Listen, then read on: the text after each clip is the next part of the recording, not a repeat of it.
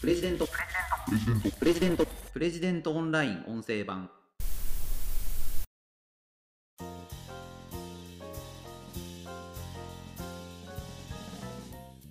新型コロナの感染拡大では夜の街というのが問題視されました。この問題を改めて考えたいと思います。プレジデントオンライン編集長の星野貴彦です。この番組はプレジデントオンラインの配信記事の周辺情報や解説をお届けしています。今回紹介する記事はコールでも回し飲みでもない保健所が見落としていた歌舞伎町の本当の感染経路という記事です。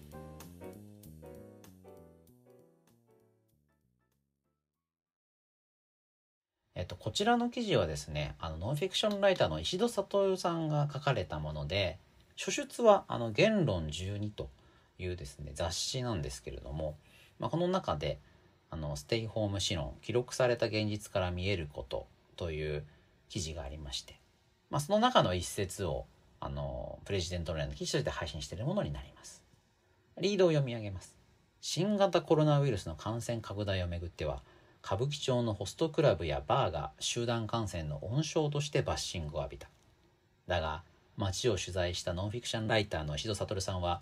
感染が広がった原因は、大声でのコールや回し飲みなどのどんちゃん騒ぎではなかったというと。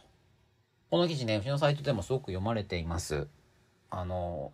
もうね、今新型コロナウイルス、今12月8日ですけども、収録時点では落ち着いてますね。あの、50人以下の感染者というのが1ヶ月以上続いていて、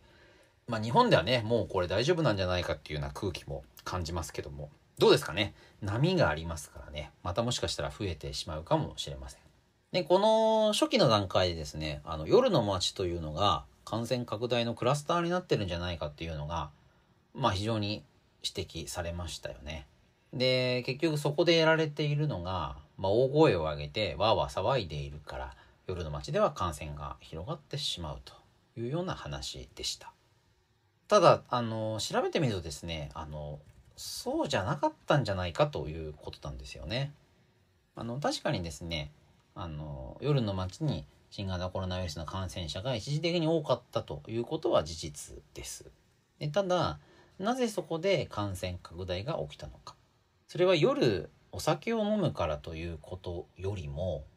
どうやらですね、これ調べていくと、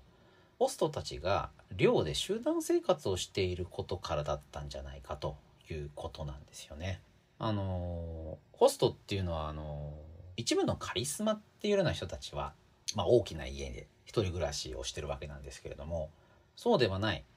地方から出てきたばかりの若いホストとか、まだ売れてないホストっていうのは、マンションで共同生活をしてることがほとんどなんですよね。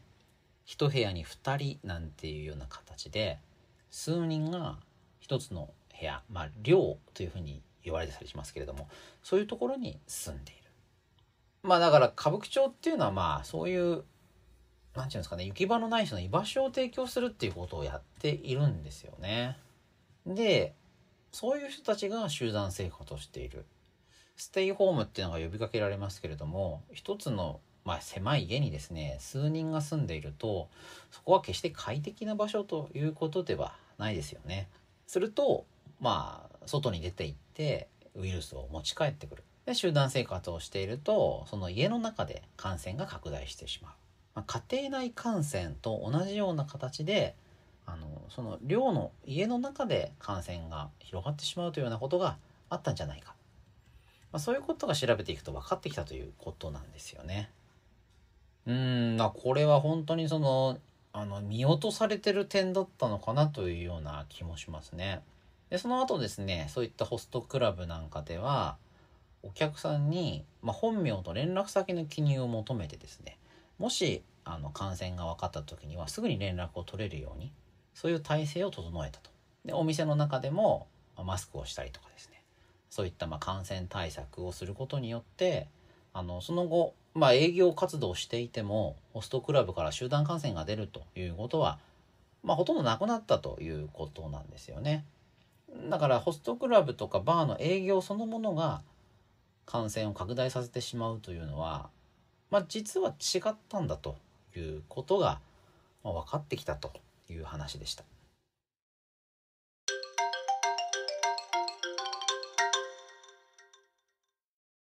いやだ本当にねあの一面しか理解していないとわからないというか思い込みだといかに事実を間違って理解してしまうかというのがこの記事を見るとわかると思います。こう書かれてますね。そこは、まあ、ある店がですねコロナ禍の中新規オープンをした予算を組み替えてまで導入した最も強力な換気システムが動き出し彼らは夜の営業に備える原因が何であれここでクラスターが発生すれば歌舞伎町を取り上げるメディアは店舗側の努力などお構いなしに夜の街でどんちゃん騒ぎをするけしからんホストを写真に収め大々的に報じていくだろう。多くのメディアは最悪の例に目を向けるが最良の成果や実践には目を向けない。うーん。だからこのホストに来る常連のお客さんなんかも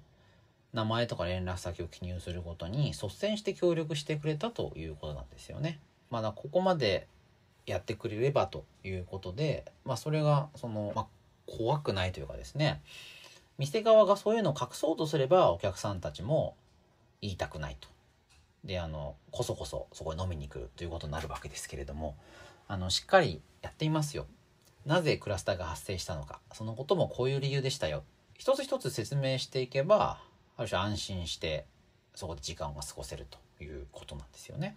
な本当に思い込みっていうのは怖いですしそれが世の中を間違って動かしてしまうことの怖さっていうのが分かりますよね。あのもちろんですねあの近寄らない、まあ、要はお酒を飲まない人と会わないそれがコロナの感染拡大には確実にいいわけです。人と人との接触で感染が広がっていくものですからね。でも人と人との接触っていうのを完全に断つことができるのかっていうことなんですよね。それをいつまで続けるのか。まあ、だからある程度リスクをコントロールしながらできることからやっていくっていうことは必要だと思いますしあのそれを一切その禁じてしまうのであればその禁じるためのある種の理由、まあ、法律であるとか規制であるとかというのが必要なんだと思うんですよね。そういったルールをきちんと守っているにもかかわらずこう世の中の空気でですねそういうことはダメなんだとまたホストなんていうのはとんでもないやつらなんだというまあ、勝手なイメージだけ押し付けるっていうのは、まあ、自分は関係ない。そいつらは悪いっていうようなある種のあの単純な考え方で非常にあの怖いですよね。自分がもしそういう職業であったらどうするのか。なかなかこれ難しい問題だと思いますよね。安全圏からそういう人たちを避難し続ける。まあそれはすごい簡単なんですけれどもまあ、今回この記事を書かれている石戸さんのように当事者に話を聞きに行って当事者がどういう工夫をしているのか当事者は何に悩んでいてその悩みに対してどういう答えを出していったのかその声を聞くということは、まあ、非常に重要なことですし、まあ、それをやるのが、まあ、ある種こういうジャーナリストとかライターの仕事、まあ、本質的な仕事の在り方なのかなというような気がします。もうすでに分かっていることをわーわー論じるのではなくてその現場の人の声を聞いてそこにまあ隠されているというか今まで目を向けられていなかった事実を掘り起こす。非常にねあの良いレポートだなというふうに思います。あのプレジデントオンラインで読むことができますので是非ご覧いただければと思います。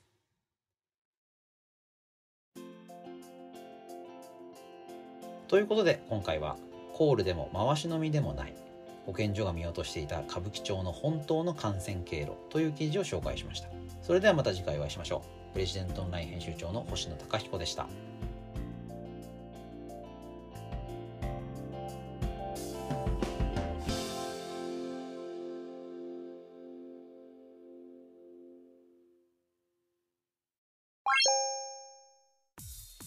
日経新聞朝刊の厳選ニュースを毎朝コンパクトに聞ける「聴く日経」仕事や生活のハック術を編集部が語り下ろす。ライフハッカー日本版タイニーハックエクスプレス。イノベーションを生み出すヒントが見つかる浜松町イノベーションカルチャーカフェ。